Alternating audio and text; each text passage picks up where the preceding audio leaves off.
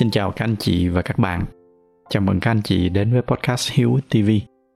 Trước khi bắt đầu, dành cho anh chị nào mới lần đầu đến podcast này thì đây là nơi mà tôi chia sẻ về chủ yếu hai mảng nội dung chính.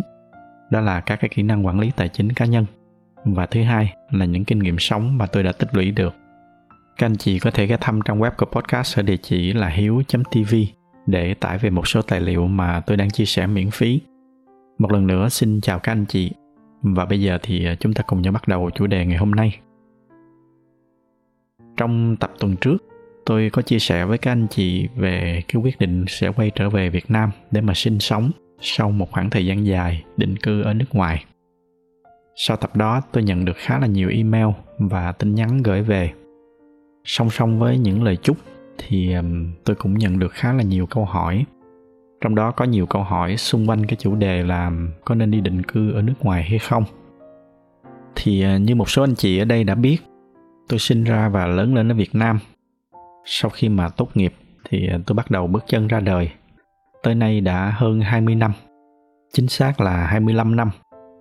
Trong 25 năm đó thì à, gần như là cái quãng đời trưởng thành của tôi được chia ra làm hai phần. Một nửa đầu là ở Việt Nam và một nửa sau là ở Úc nước Úc đã trở thành quê hương thứ hai của tôi sau Việt Nam. Và cũng chính nhờ vậy mà tôi có dịp có được cả hai bức tranh về hai cuộc sống khá là rõ. Những cái được và những cái mất của cái cuộc sống khi mà đi định cư. Thì à, trong tập ngày hôm nay, tôi sẽ chia sẻ với các anh chị một vài cái góc nhìn của mình. Hy vọng là những góc nhìn này nó sẽ giúp ích gì đó cho các anh chị khi mà các anh chị đứng trước một cái câu hỏi quan trọng đó là liệu chúng ta có nên đi ra nước ngoài để mà định cư hay không? Thật ra mà nói thì um, câu hỏi này rất là khó trả lời tại vì nó phụ thuộc rất là nhiều vô hoàn cảnh của mỗi người. Mỗi người sẽ có một cái lý do riêng về cái việc là đi hay không đi. Do đó trong khuôn khổ của một tập podcast thì um, tôi sẽ tạm thời tôi chia ra thành một vài nhóm tuổi và từ đó tôi phân tích những cái mặt được và mặt mất để cùng nhau chúng ta đi tìm kiếm một cái câu trả lời khái quát trước cái quyết định quan trọng này. Bây giờ chúng ta nói đến cái nhóm đầu tiên, đó là cái nhóm khoảng từ 18 tới 30 tuổi. Đây là cái nhóm mà theo góc nhìn của cá nhân tôi là nếu mà có điều kiện để đi nước ngoài thì chúng ta nên đi. Tuy nhiên, cái điều quan trọng đó là chúng ta phải chuẩn bị tâm lý là cuộc sống ở nước ngoài nó không phải là một cuộc sống màu hồng có nhiều người nghĩ là cuộc sống ở nước ngoài sung sướng, nhưng mà thật ra ở việt nam mình mới chính là sướng. Lý do nó cũng đơn giản là bởi vì việt nam mình nhân công rẻ, cho nên hầu như cái gì chúng ta cũng có thể thuê được. Hư điện, hư nước trong nhà thì cái phản xạ đầu tiên là chúng ta gọi thợ tới sửa. Còn ở nước ngoài thì cái phản xạ đầu tiên là chúng ta đi ra ngoài cửa hàng để mua dụng cụ về và tự sửa. Trong hầu hết trường hợp là như vậy trừ khi là cái nào phức tạp quá, không thể làm được, chúng ta mới gọi thợ tới. Nhưng cũng chính nhờ cái điều này mà nó sẽ làm cho chúng ta tự lập hơn rất là nhiều. Chúng ta tự lập từ những cái việc hàng ngày, sửa này, sửa kia trong nhà, như tôi vừa nói. Đến cả tự lập về cái suy nghĩ và cái cách hành xử với xung quanh. Trong xã hội phương tây, người ta sống rất là độc lập. Hiếm khi nào mà có ai đó xen vào cuộc sống của chúng ta bất kể là các bạn có làm khùng, làm điên gì đi nữa, thì cũng sẽ không có ai để ý hay là đánh giá gì. Miễn sao, chúng ta đừng có làm ảnh hưởng tới cuộc sống của họ là được. Bên cạnh đó là về góc nhìn, về cái cách tư duy.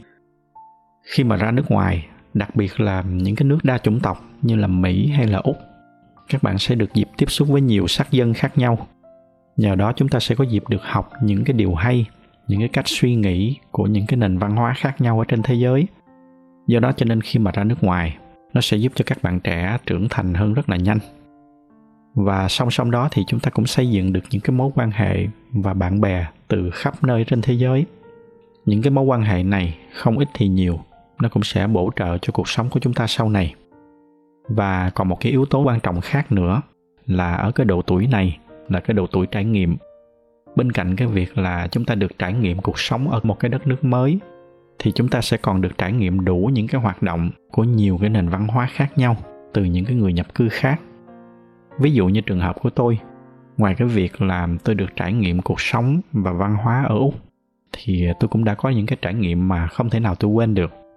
Ví dụ như có những lần tôi được trải nghiệm những cái buổi tiệc truyền thống của người Irish, hoặc là tôi được tham gia những cái Tết Diwali của người Ấn Độ. Rồi có lần thì tôi được mời tham gia một bữa ăn tối tên là Iftar của người Trung Đông trong cái tháng Ramadan của họ. Những cái trải nghiệm như vậy là những cái vốn sống mà nếu mà ở Việt Nam thì rất là khó để mà chúng ta thu thập được. Tôi thường chia sẻ với những người em xung quanh của mình là khi mà chúng ta còn trẻ thì hãy cố trải nghiệm nhiều nhất có thể. Khi mà đi ra nước ngoài ở cái giai đoạn này, nó như một cái dịp để các bạn được tôi luyện để trở nên cứng cáp hơn, độc lập hơn và vững chãi hơn sau này. Ngoài ra, như những cái ví dụ lúc nãy tôi vừa nói, các bạn sẽ còn được trải nghiệm thêm rất là nhiều điều thú vị khác nhau. Và tất cả những cái điều này nó sẽ là những cái nền tảng rất là tốt giúp ích cho cuộc sống của các bạn sau này. Do đó cho nên trong cái độ tuổi từ 18 tới 30, đây là cái độ tuổi mà chúng ta có thể cho phép mình phạm sai lầm và cơ bản là chúng ta cũng chưa có gì để mất.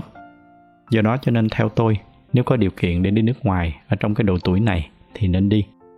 Đi để tích lũy thêm cho mình vốn sống, đi để mở ra cho mình những cái cơ hội mới. Để rồi sau đó chúng ta vẫn có quyền quyết định là ở lại tiếp hay là quay về Việt Nam.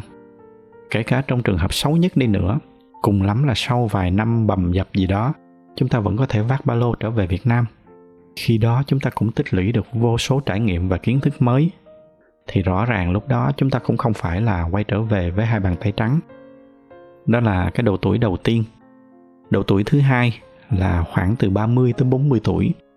Khác với cái độ tuổi từ 18 tới 30, khi mà chúng ta chưa có gì nhiều ở trong tay, thì ở cái độ tuổi này là cái độ tuổi mà chúng ta đã ít nhiều chúng ta xây dựng được một số cái nền tảng nhất định ở Việt Nam rồi.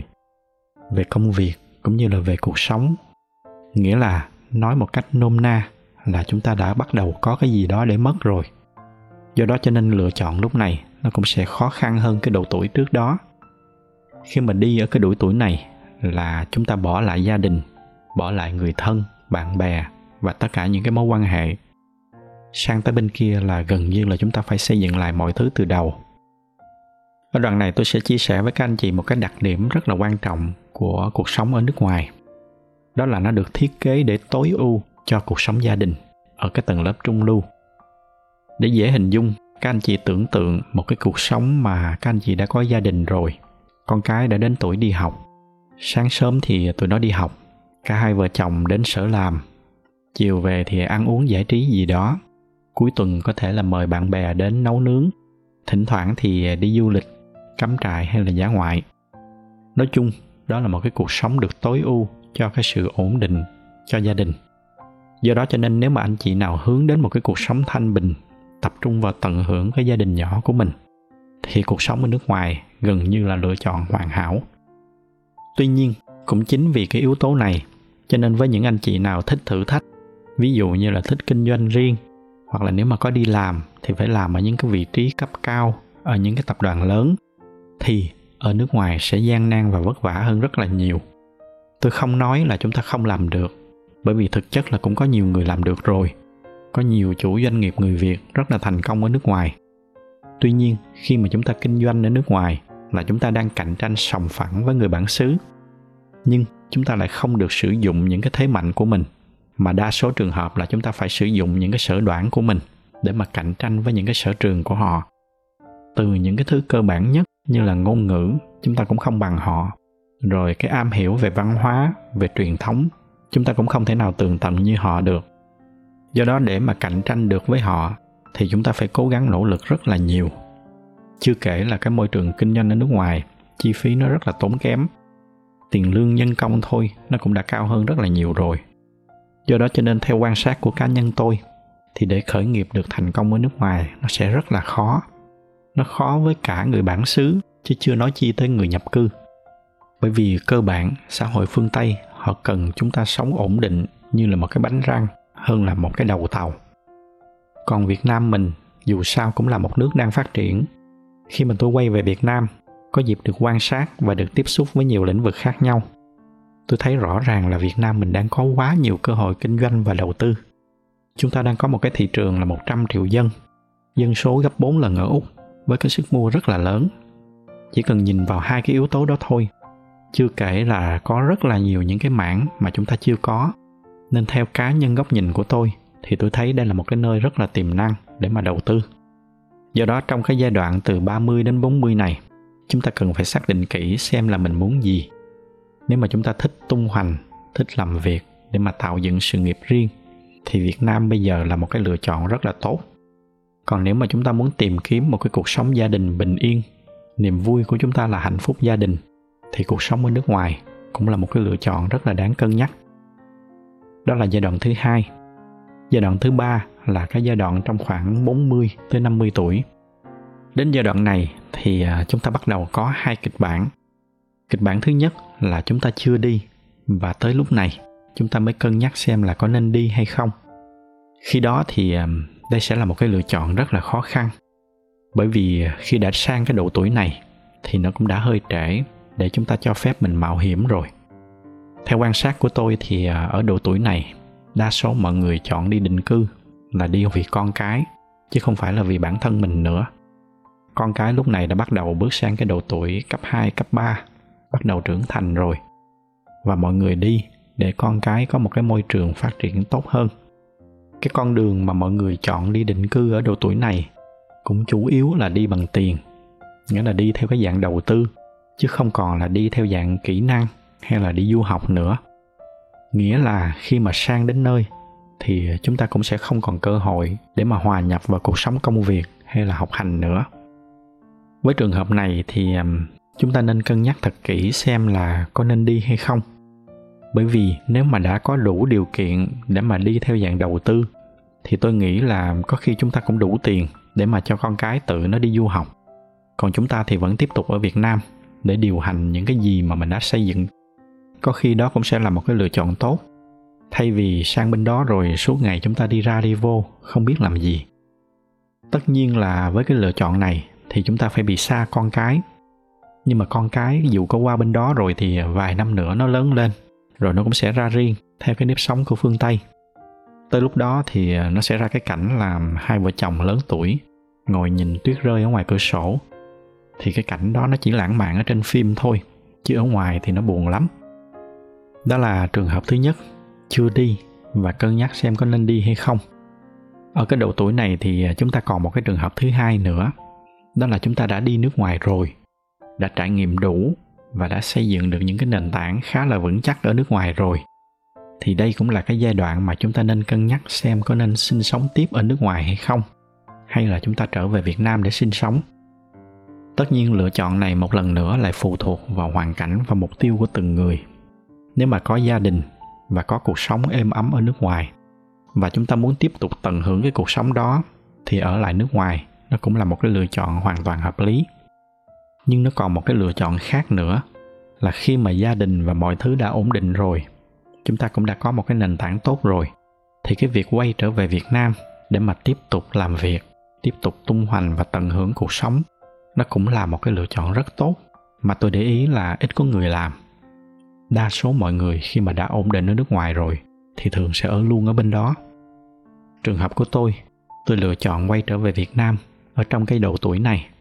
Cho nên tôi sẽ chia sẻ một số cái lý do vì sao mà tôi quyết định quay trở lại việt nam, trong khi tôi đã tạo dựng được một cuộc sống tương đối là tốt ở nước ngoài. Thì à, nó cũng xoay quanh những cái ý mà nãy giờ tôi vừa nói.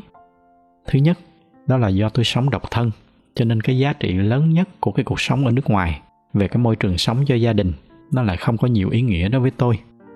Đổi lại, về việt nam thì tôi được sống gần gia đình hơn. Tôi được sống trên chính cái nơi mà mình đã sinh ra và lớn lên. Tôi được ăn món ăn việt nam. Lý do này nghe thoạt qua thì có vẻ hơi buồn cười, nhưng mà nó lại là một trong những cái lý do lớn đối với tôi. Xưa nay dù đi đâu về đâu thì đồ ăn việt nam đối với tôi vẫn là cái món mà tôi thích nhất. Ở nước ngoài thì để ăn được một bữa ăn việt nam có khi là tôi phải chạy xe gần cả tiếng đồng hồ mới tới được khu người việt. Còn về việt nam thì khắp nơi, đâu đâu cũng là đồ ăn việt nam. Ngoài ra thì có những cái lý do lớn hơn, như là về việt nam thì tôi được ở gần gia đình, ở gần mẹ tôi hơn. Mẹ tôi thì năm nay cũng đã lớn tuổi rồi. Và thêm một cái lý do rất là quan trọng đối với cá nhân tôi là tôi về để được thực hiện một số cái dự định và một số cái hoài bão mà bấy lâu nay tôi ấp ủ để mà thực hiện trên chính quê hương mình đó là một vài chia sẻ lý do vì sao mà tôi quyết định quay trở về Việt Nam ở trong cái độ tuổi này. Độ tuổi tiếp theo là sau 50 tuổi. Cá nhân tôi thì do là tôi chưa có bước vào độ tuổi này cho nên tôi cũng không dám nói gì nhiều. Tôi chỉ chia sẻ đôi chút về những cái quan sát của mình thông qua những cái buổi nói chuyện với những người anh, những người đang sống ở trong cái độ tuổi này. Và hầu hết trường hợp mà tôi có dịp nói chuyện thì đa số sau 50 tuổi, tôi thấy mọi người bắt đầu ít nghĩ về cái việc làm có nên đi nữa hay không. Mà lúc này cái câu chuyện nó lại thường rơi vào cái câu hỏi dành cho những người đang ở nước ngoài, đó là có nên về hay không? Khi mà tôi nói chuyện với những anh bạn của mình ở nước ngoài, sau cái độ tuổi này thì đa phần tôi thấy mọi người đều có mong muốn là sẽ quay trở về việt nam sống, về để được sống gần gia đình gần bạn bè để được sống lại những cái kỷ niệm ngày xưa, về để được sống những ngày cuối đời ở trên quê hương, và xa hơn nữa là để được chết ở trên quê hương mình, nơi mình đã sinh ra. Thì à, đó là một vài góc nhìn cũng như những cái chia sẻ của tôi về cái câu hỏi là có nên đi định cư nước ngoài hay không. Thật ra thì à, khi thu xong, tôi mới thấy là còn rất là nhiều những cái khía cạnh mà tôi chưa có nói hết. Đây là một cái chủ đề rộng cho một cái câu hỏi quan trọng mà lại không dễ tìm ra câu trả lời. Bởi vì mỗi lựa chọn, nó đều sẽ có cái được và cái mất của nó. Những cái gì mà tôi chia sẻ ngày hôm nay, nó chỉ là một vài cái khía cạnh tiêu biểu. Mà kể cả sau cái câu hỏi này rồi, thì tiếp sau nó lại là một loạt những câu hỏi khác. Như là đã quyết định đi rồi, thì nên đi bằng con đường nào cho phù hợp? Rồi sang tới bên đó rồi, thì cần phải chuẩn bị những gì? Cái chuyện công việc và cái chuyện cuộc sống ở nước ngoài.